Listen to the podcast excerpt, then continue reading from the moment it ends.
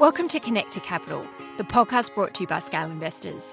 I'm your host, Catherine Robson, Chair of the Scale Investors Board.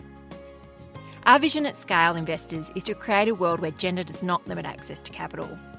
We do that by putting our money where our mouth is and investing in outstanding women founders.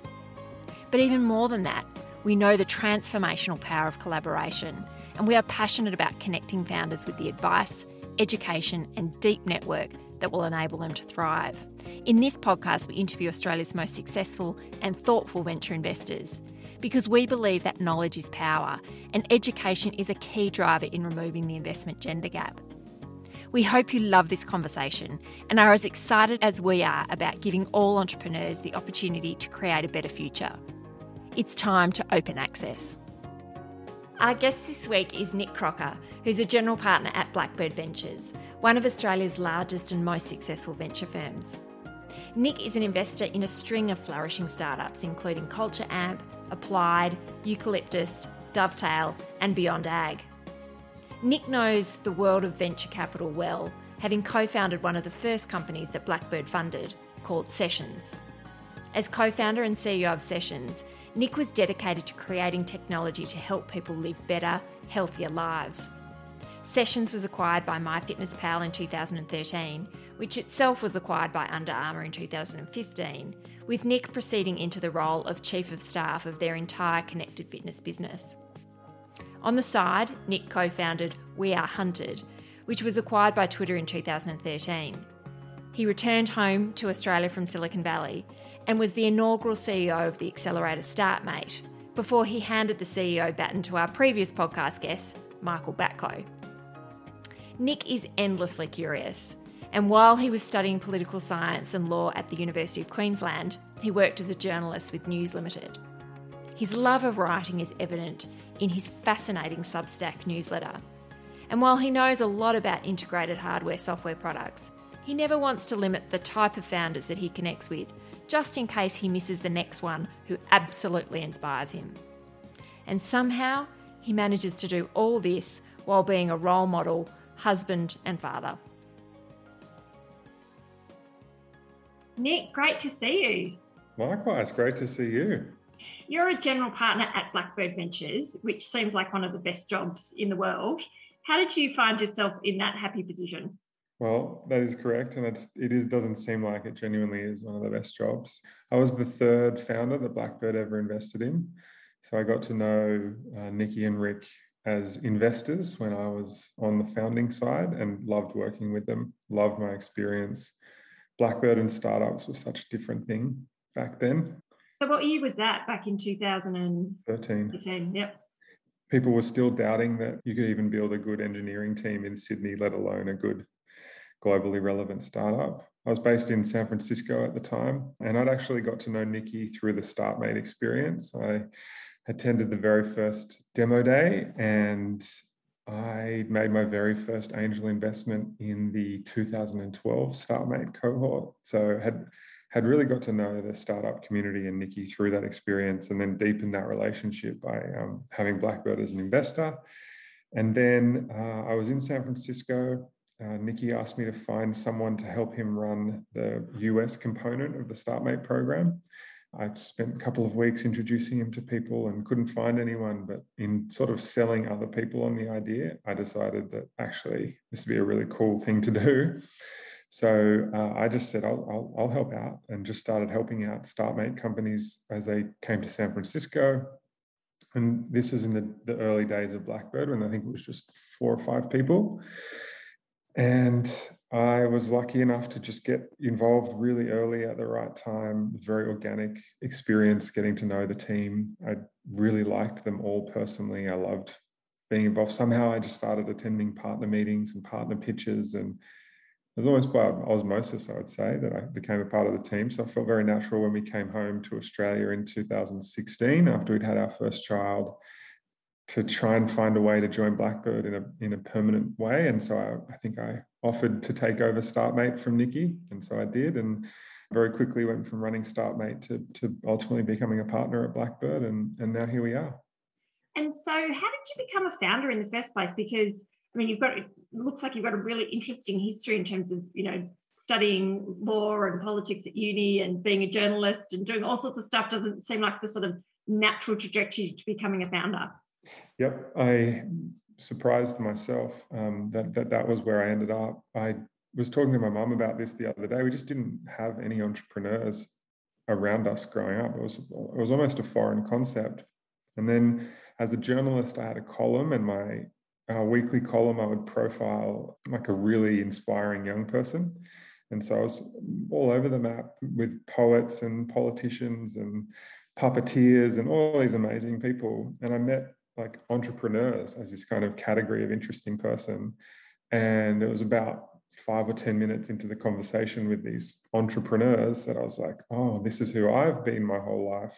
I didn't realize until now. And then I wrote that article, got to know these guys. They were like, you know, come over to the to the good side of life and be an entrepreneur as well. And pretty quickly, that's exactly what I did. But it was um, definitely not in the plan. It just felt right as soon as I discovered that there was a life you could lead that was, you know, effectively entirely self-authored and self-defined, um, which is what entrepreneurship is. And I loved it. I'm better at being an investor than I was at being an entrepreneur. I think um, there's certain psychological profiles that are great for entrepreneurship, and certain psychological profiles that are great for investing. And I certainly have the investing one. I think. Can you tell us, like, just catalog the, the sort of key things for each of those different personality types that lend themselves to either being a founder or an investor? I would say I'm constantly surprised at how capable founders are at handling high levels of stress over a sustained period of time. And to someone like me, it actually looks like almost like an insensitivity to pain or an insensitivity to, to worry or risk. And they're just entrepreneurs are just so brave for what they withstand to force the thing that they're making into the world. If you're someone that feels things really intensely and feels emotions in a really intense way, being an entrepreneur can be kind of a wild ride because all in a day you'll have these feelings of total despair that the company's not going to succeed and then these high feelings of hey maybe i'm onto something here and maybe this is going to actually work out that can be a roller coaster and can be very tiring if you maintain it over multiple years. So there's an emotional endurance and an emotional regulation that I think is suited to entrepreneurship. The thing that you struggle that is the struggle part of being an investor is you never control any of the outcomes that you're seeking. Your success is in the hands of others, effectively. And I think for a lot of entrepreneurs, that would just be the worst possible outcome to, to not be com- completely in control, but actually feel really um, comfortable with it. And part of my job is to choose to work with people who I trust to solve problems that I'm not going to be in the room to help solve. You must see so many fantastic entrepreneurs, but pitchers. Is it hard not to fall in love with lots and lots of them, more than you could ever invest in? No, the hard thing is that these are really good people who you admire, who in most cases build companies better than the one you built. And you get put in the power power position of saying yes or no, and you just end up saying no all the time. And if you're a people pleasing person, it's quite tiring to be so consistently saying no to people that you really respect, admire, and whose businesses are actually pretty good. And at least my experience of this job is that it's mostly just feelings of no, this isn't right. And so when those when the opposite happens and you feel that overwhelming sense of yes, it's very obvious. You don't have to guess what that feeling is. And it's why I want to, why we talk about love at first sight at Blackbird. We are looking for those moments of love at first sight when you see a company or a founder doing their life's work. And so actually it's just it's just being patient enough to wait for that moment and not trying to force it when it's not there. And how much of that is just intuition and how much of that is that sort of blink concept that you've done it so many times that you sort of recognize the pattern of what's going to make something a great investment? Yeah, I think it's a huge amount of that, especially at the early stage. And the the technical answer to that question is backed up for me over the last five years. I just haven't had a situation where it wasn't love at first sight, but some amount of information or time changed my mind. Like it's usually love at first sight, and then the information confirms that it's at first I, I think I spent a couple of years trying to push, tamp down my intuition and say, come up with reasons to justify why I was thinking the way I was. And I think one thing that I've done over the last couple of years in particular is actually turn up that intuition and really be tuned into it and pay a lot of attention to it when I can feel it. I can sense that that I'm seeing something that I really like. And yeah, being in tune with my intuition is a really important thing. So I actually think intuition is built up of all the experiences I've had, every person that I've met, every interaction that I've had, every place that I've lived. Just because it happens fast doesn't mean it's not a valuable data point. It's actually a data point that is kind of the sum total of all my experiences. And it's the only way I can be a good investor is to express that part of myself. Doesn't guarantee that I make good investments, but it's the only way I can do this job sustainably and authentically.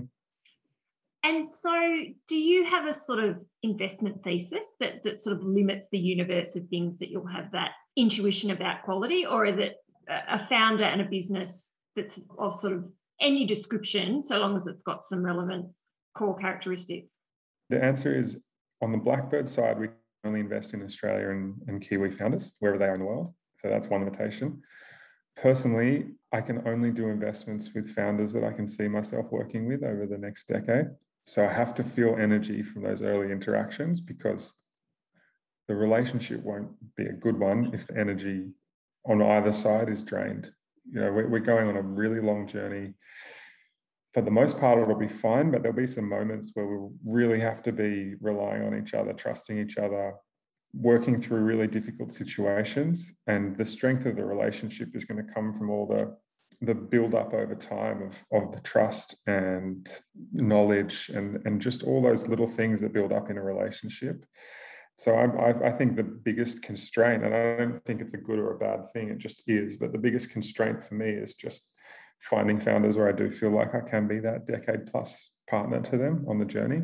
And then if I can see that, I can invest in anything. So I've invested in a company that feeds food waste to insects, uh, a headphone company, a company that helps track how people use commercial office space, a company that helps user researchers to manage and share their information, a healthcare company, a company that helps knitters to knit things digitally. Like there's no rhyme or reason to the kinds of businesses I like, but there's a consistency in the kinds of founders that I like, and, and they're people I can see myself working with. And what sort of personal characteristics do they have? What's the sort of magic for you in terms of being able to work with them? Generally, they give me a sense of amazement. I'd say that's the one consistent thread across all of them is if I kind of examine the emotion that I feel when I am with them, it, there is a sense of genuine amazement. Apart from that, they're all so different. so different. So they're all extreme personalities in very different ways they're all outliers in some way. And uh, give us some examples, some, some of the founders that are outliers. So I'll talk about Phoebe Gardner, who's the CEO of Bardee. So she was an architect, had never been a founder before, but her mix of being obsessed with insects, obsessed with the mission of the company and the values of the company and building a team around that, and she has sort of an athlete like competitive sense. Uh, and I use this in the most positive way that's like almost psychotic.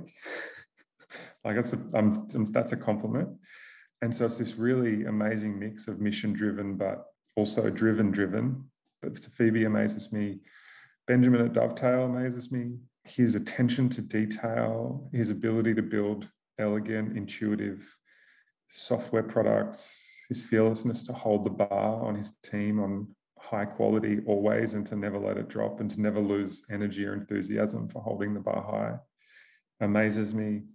Tim at Eucalyptus amazes me. His ability to attract extraordinary people to come on the mission with him, his ability to see markets and opportunities in a way that most people don't.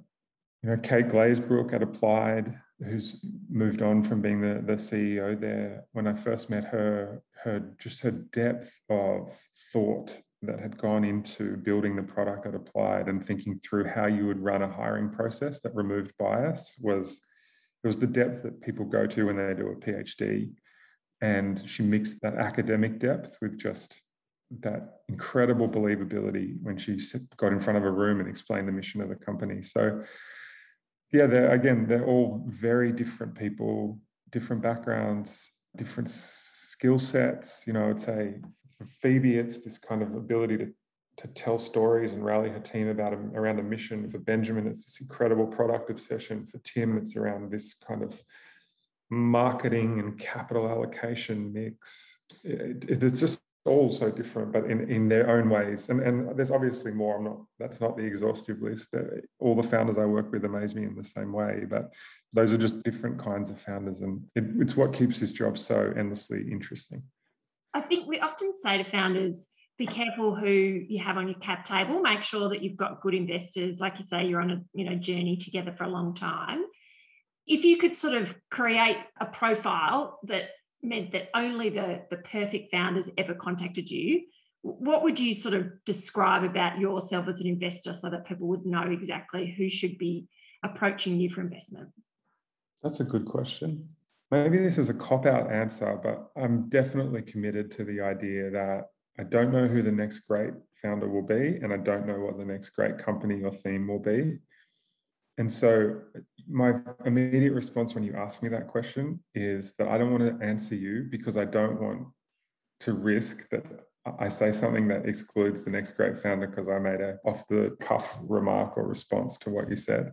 You just seem incredibly generous with your time. It doesn't seem like there's any founder that you wouldn't take a meeting with. How do you do that? it was a lesson learned the hard way. People who know me know that I track my time down to the minute at work to better understand. I do believe that if you want to see what someone values, go look at the calendar. And so, to that extent, I want to make sure that I'm holding myself to that same standard. But there was a period through 2020 during COVID where I was really internally focused on helping the portfolio companies that I serve to get through that very uncertain time in Q2. And we also went on a process of growing the Blackbird team from eight to 32. And so I've really focused myself on helping the team grow and helping our founders through COVID. And you can see the number of new companies I met through the early parts of 2020 really dropped off. And I found myself at the end of last year realizing that I'd only done one investment for the whole year.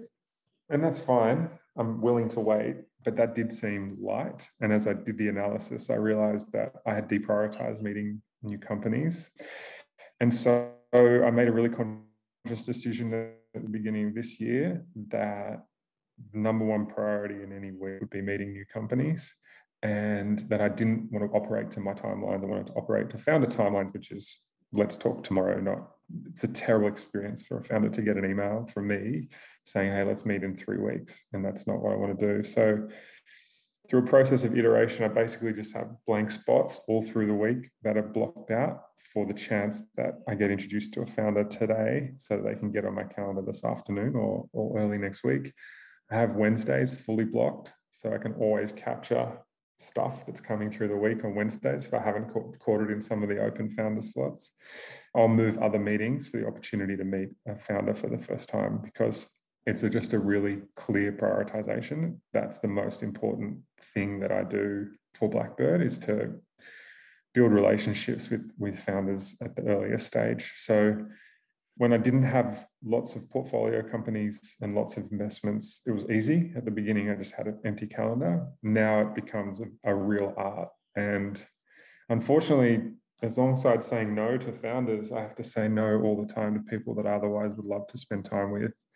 That's something that came with uh, having kids because there was no longer mornings and there were no longer nights and there were no longer weekends. And so I was, I was limited to my 40 quality hours a week of work. And eventually you just have to start flipping from being a yes person, which is what what makes you successful in your 20s, to being a no person, which is the only way you can become a, a good parent, maintain some semblance of health, and continue to deliver, you know, on the professional front. I caught up with Michael Batko the other day, and he suggested that you were one of his heroes in terms of the way you've been able to really be successful in all parts of your life. So, you know, the work you do as an investor balanced with the role model you show about being a great parent. How have you been able to achieve that? That's um that is a very kind thing for him to say. I'm um, I'm actually overwhelmed by that. Well, I guess it's worth saying that I don't feel successful in all parts of my life. If I just isolate parenting, parenting is so continually challenging in different ways as your children grow that I don't feel any sense of expertise in that domain. The one thing I can say with absolute confidence, uh, and one thing I've worked out about kids. I've got a six year old and a two year old. And, and the way I came to this realization is I thought about all the people I know who have great parents, who are adults and speak about having great parents.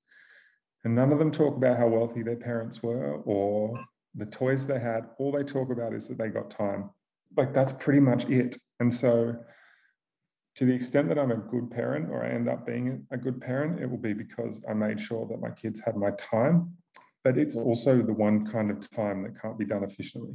It's not like a more efficient 15 minutes with my six year old is better than an inefficient, like it's, it's just more time is better for him and less time is worse. And I got to just give him as much as I can. And I, I, I do that to, you know, to the detriment of other parts of my life.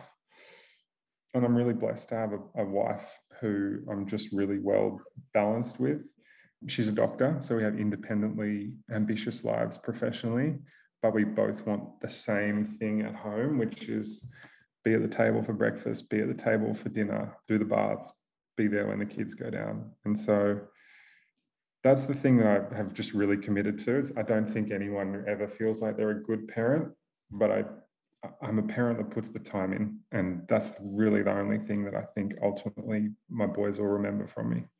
Do you think it makes you a better investor as well, to the extent that you've got more capability to see different types of founders that prioritize different types of things and have a recognition that they'll be successful, notwithstanding that they've got family commitments or other things beyond the business they're building? It certainly gives me empathy for any founder that has young children. So it makes me a better investor in that sense. And it's possible that if I didn't have kids, I might think of founders with kids as somehow having less time, but actually everyone who has kids knows that you get more efficient, not less, because you have to. And so I think the only thing it really gives me a different perspective on is just empathy for what it must be like to do family and entrepreneurship at the same time. But again, most people who have kids realize that there's a huge amount that goes out for the kids, but then there's a huge amount that you get back that on balance you hope evens out over time. you can never calculate on the day, but over a, over a year or over a lifetime, it, it always seems to work out. It's sort of fabulous when I hear someone with your humility suggest that they don't feel like they're successful in everything in their life. Is there a failure or a setback that you've experienced that that has really helped you grow and learn? Yeah, um, I was um, a very inept law student like just genuinely bad at the craft of law. Universities should have had a higher standard and just said, you're never going to make it, you're out. You know, it was that bad. And did you um, go to Mexico in the middle of your university degree? I did. That was that was one of the best experiences I've ever had. But I was on the bench for the basketball team. You know, I wasn't a star on the basketball team. My Spanish was no, my Spanish was pretty good. Uh, I don't know. I, I think I think success as a framework is really tricky because everything is so transient and everything is constantly changing.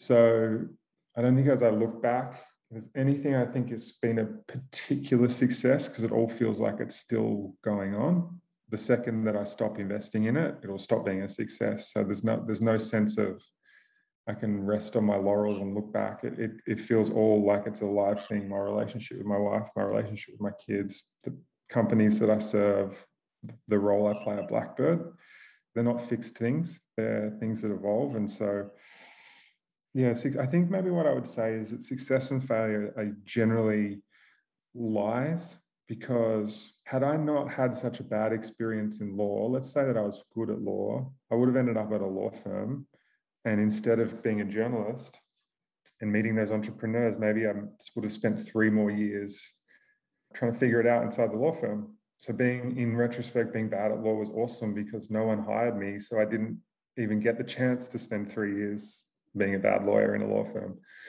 So was that a success or was that a failure? I mean, I think there's a trap to be too attached to one or the other, or to define things as one or the other, because ultimately they're they're both. It just depends on how you approach them or how you frame them. You lived in Silicon Valley for a few years. What was that experience like?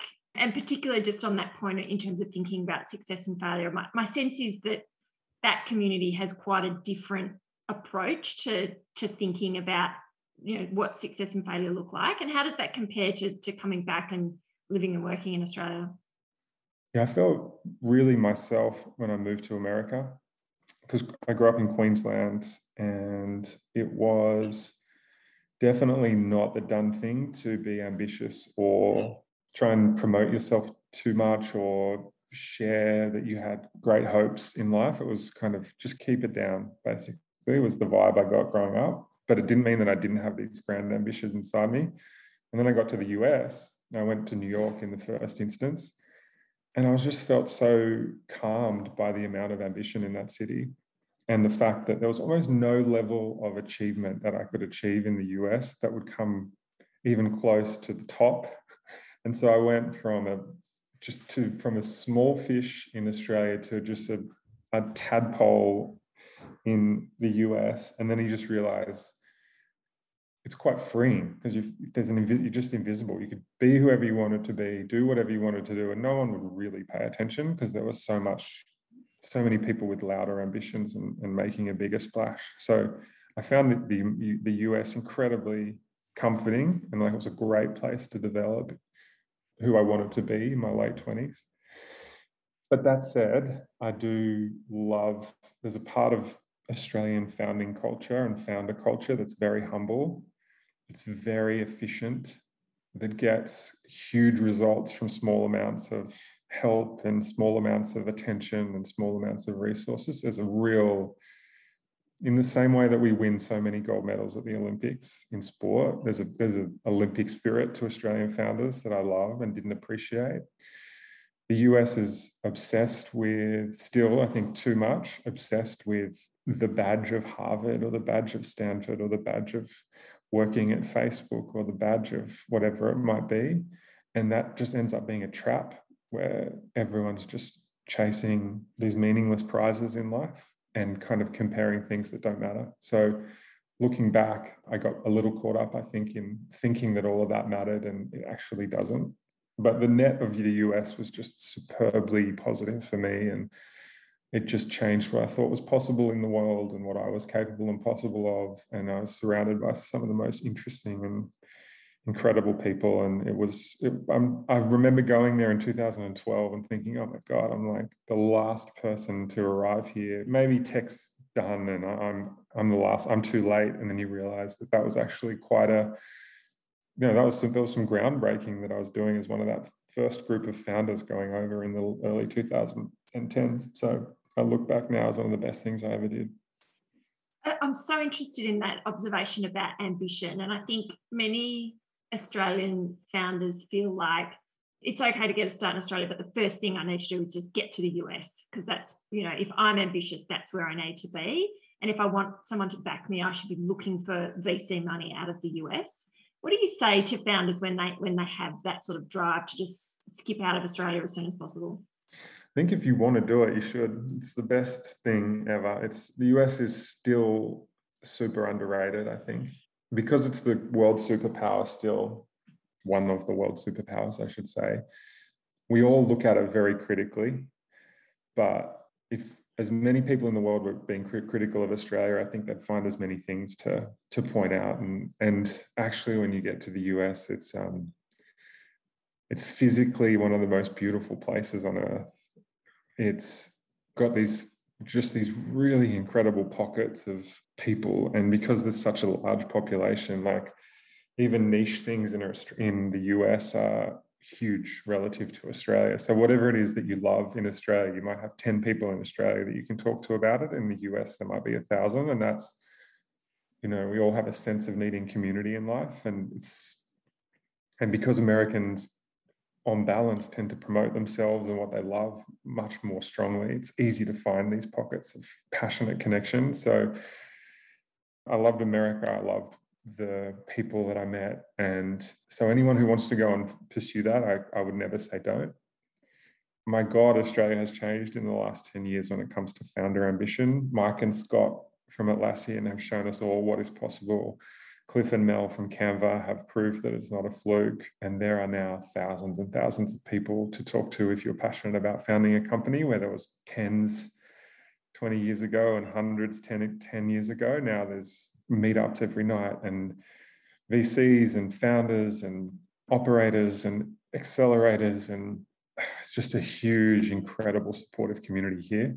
So if you want to do it, do it for sure, but you don't have to do it. Whereas 10 years ago, you did have to do it. There just wasn't enough here to sustain really ambitious people, but it's changed. And that's really, we're going to see the benefits of that for the next 20, 30, 40, 50 years in Australia of all these people deciding you can build companies and putting their energy and efforts into that versus, versus other things. You mentioned Melanie Perkins at um, Canva, which is one of Blackbird's you know most successful investments, and you know arguably one of the best software companies in the world these days. How much do you think Melanie has changed our view on what female founders can achieve? Well, I think she's changed our view on what founders can achieve, period, man, woman, or otherwise. She's just shown you that having an extraordinary vision for what you want to build is possible. So she's reset the bar for founders, full stop. I think for women 10 years ago, for anyone going on the founding journey, there weren't heaps of role models.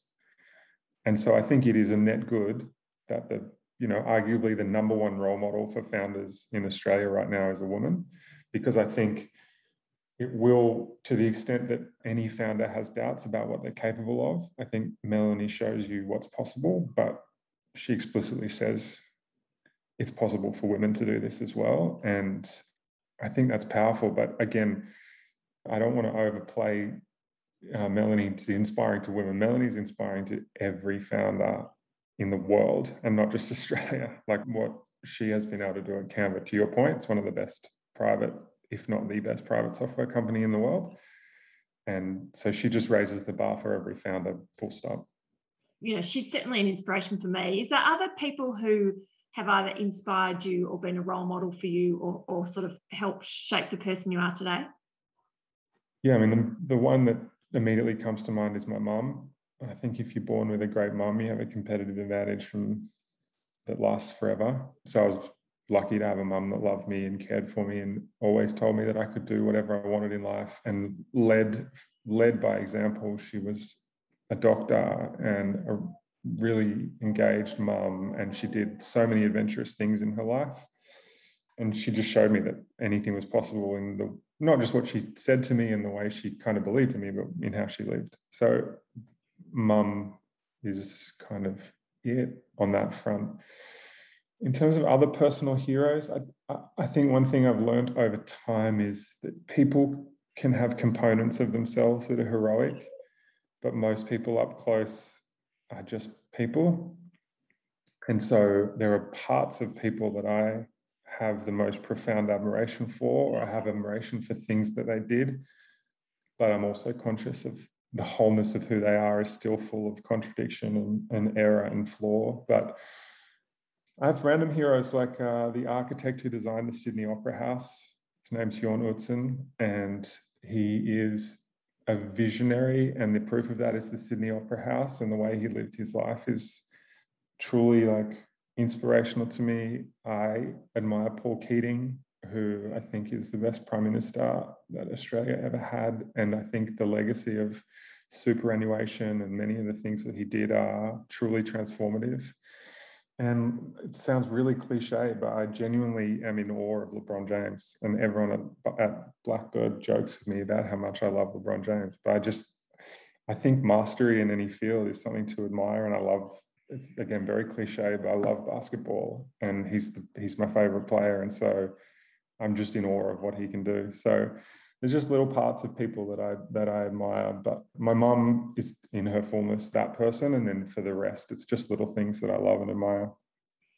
It strikes me that you pay homage to mastery really explicitly. So your you know regular newsletter branches, I think, is a sort of fabulous collection of recognizing you know when people do something to an excellent standard. Why do you put the newsletter together? Yeah, it's a great question. Uh, I genuinely love writing. And despite effectively working in financial services as a full time job, I do have this huge creative part of who I am that doesn't get to be expressed. I can't sing, I can't play a musical instrument, I can't paint, but I find that creative satisfaction in writing. Even the newsletters, which are really short, a couple of hundred words. I love the process of curating them, deciding what goes in or out, and then deciding how to describe what I'm connecting to and whatever's being shared. And it's become, again, harder and harder as the kids have taken up more and more time to find both the energy and the time for that pure creativity. But I can sometimes just have this crossover of finding a number of things that I think are fascinating, having a little window of time, and then just having this urge to go and be creative. And it's really for no one else but myself. And I love just putting it out there. And I love that occasionally I'll share something that will really connect with someone. Or I think my, the most popular thing I ever shared was this recommendation to watch this French detective show called The Bureau. And the number of people that have come back to me and said that's like one of my favorite shows ever now, that's been very satisfying. So even knowing that I introduced people to 50 hours of The Bureau that's a little cherry on top of what's ultimately a bit of a selfish process to just be creative. And I genuinely feel in a flow state when I write those things. It's just spend three or four hours just completely in them. And yeah, when when people connect with the content, it, it does have a nice sense of recognition to it as well. Breadth of your interests, as demonstrated by the newsletter, is just enormous. Where do you find content, or is there are there places where you'd recommend to go for content? Books, podcasts, other places? Yeah, I I subscribe to like 250 newsletters, and I'm just kind of again when I can just flick through them, and I. But any go-to favorite newsletters that you would recommend? Uh, yes. Uh, my God, there's so many. So I'll, I'll, I'll just compile them to someone, so I'll send them to you and podcast or book recommendations? Good question. I'm weak on books at the moment. I find I just struggle, and all the podcasts I listen to are NBA podcasts, and they help me to fall asleep. So, outside of that, the one that I think is probably the gold standard is a start is a podcast called Invest Like the Best, and the deep dives that he does with founders uh, are just really good. And he has a backlog that will keep you occupied for two years. And the quality of his content is just so, so high. So there's a lifetime of learning in the Invest Like the Best podcast. I'll say that. You said before when we were talking that you really track your time really carefully. Any tips for living a life that delivers most of what you want? So, you know, productivity hacks, but probably more than that, you know, how do you create the life that has the the time spent on the best things? It's a very aspirational thing to want to spend your life on the best things. And then in the execution of it becomes quite mundane because your life will fall to the level of whatever systems you have in place to run it. So at some point, you'll have this spark of energy. I'm going to start this new habit, learn a new language, whatever it might be. And then your momentum and your motivation ultimately tails off, whether it's in a day or 10 days or 10 weeks. That motivation comes in waves, and all you're left with at that point is the system by which you live your life. And so you really want to ask yourself in a bad week when you're tired and sick and stressed and got meetings, and what do you still get done? And so for me, the quality of my life is proportional to how I do the basics of it. So, do I set, am I proactive in my planning of the week before it happens? Am I getting, because every week either happens to you or, or you happen to it. And to be dictated week after week what you have to do, just you end up feeling like you're on the rat wheel. And what you need to do is be in the in the habit of every week planning. This is what I need to do this week. Canceling the things that you've clearly committed to, that you're overcommitted to, creating the space to do the things that matter, declining the things that don't. This is the other part of living the life you want. It actually involves a huge amount of saying no to things that are in that. So it's obvious to say no to things that are bad ideas, obvious to say yes to things that are wonderful. And then this whole middle group of things that are good that you just ultimately have to decline in order to do the things that are that are great. And that actually is, is quite a mundane skill to be a person that says no to things. But that is actually the definition of doing what you want is because as you go through life, you build up commitments, whether it's to family, friends, or work, and people just end up asking of you more than you can give. Your only defense against that is to push back and define what you want and live with the consequences of doing that. And that actually is quite a journey for most people. Most people live, most of us, uh, I include myself in this bucket to an extent, we live our lives through the expectations of others. And those are the expectations we create in our own mind about what others are feeling and how they're feeling about us. And it's a, it's a huge evolution at an individual level to do things for yourself and to live with the consequences of, of what happens with living that way. And most people never, never even approach that and then I guess the final thing I would say is just it's actually quite a hard thing in life to define what you want. So the hardest step is actually saying what you want and being accurate with that because what you profess to want when you get it, you may not actually want at all. And uh, it may take you a few goes to define exactly what you want versus what you think you want versus what you actually do need. And so I also think that is an evolving journey where what you thought you wanted at 20, you want something different at 30 and then something different at 40 again. And so being good at expressing what you want and living with with the consequences of that, excluding other things happening, that actually becomes the core skill to learn. And most people never get to that point because it's just so far from what they expect. You know, they think that the life you want is just all roses and it's not.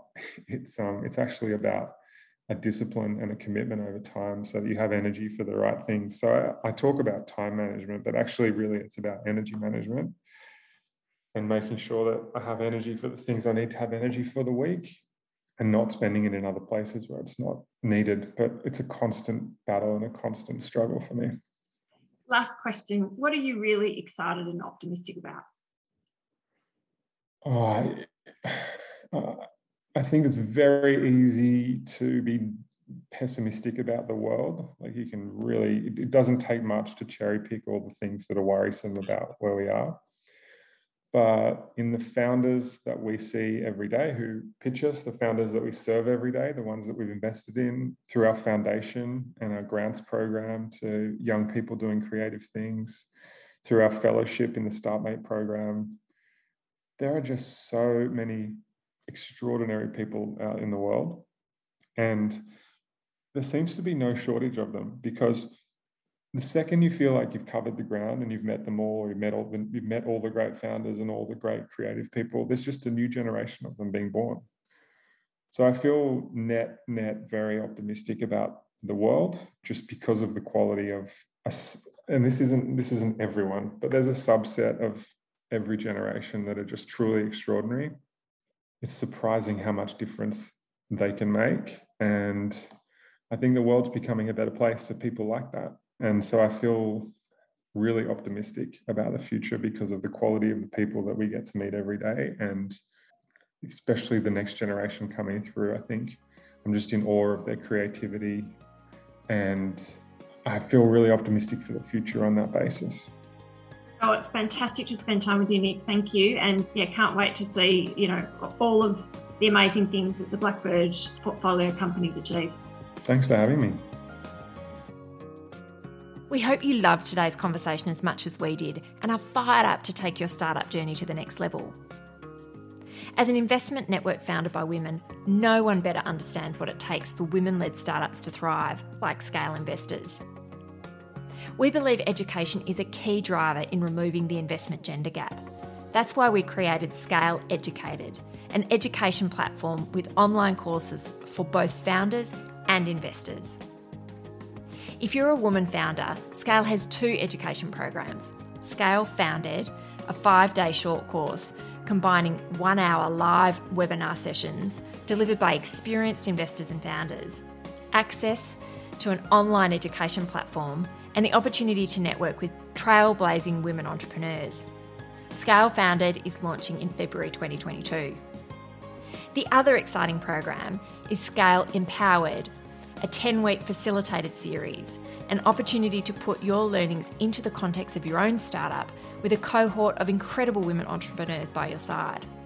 You can find all of the information and register on our website www.scaleinvestors.com.au.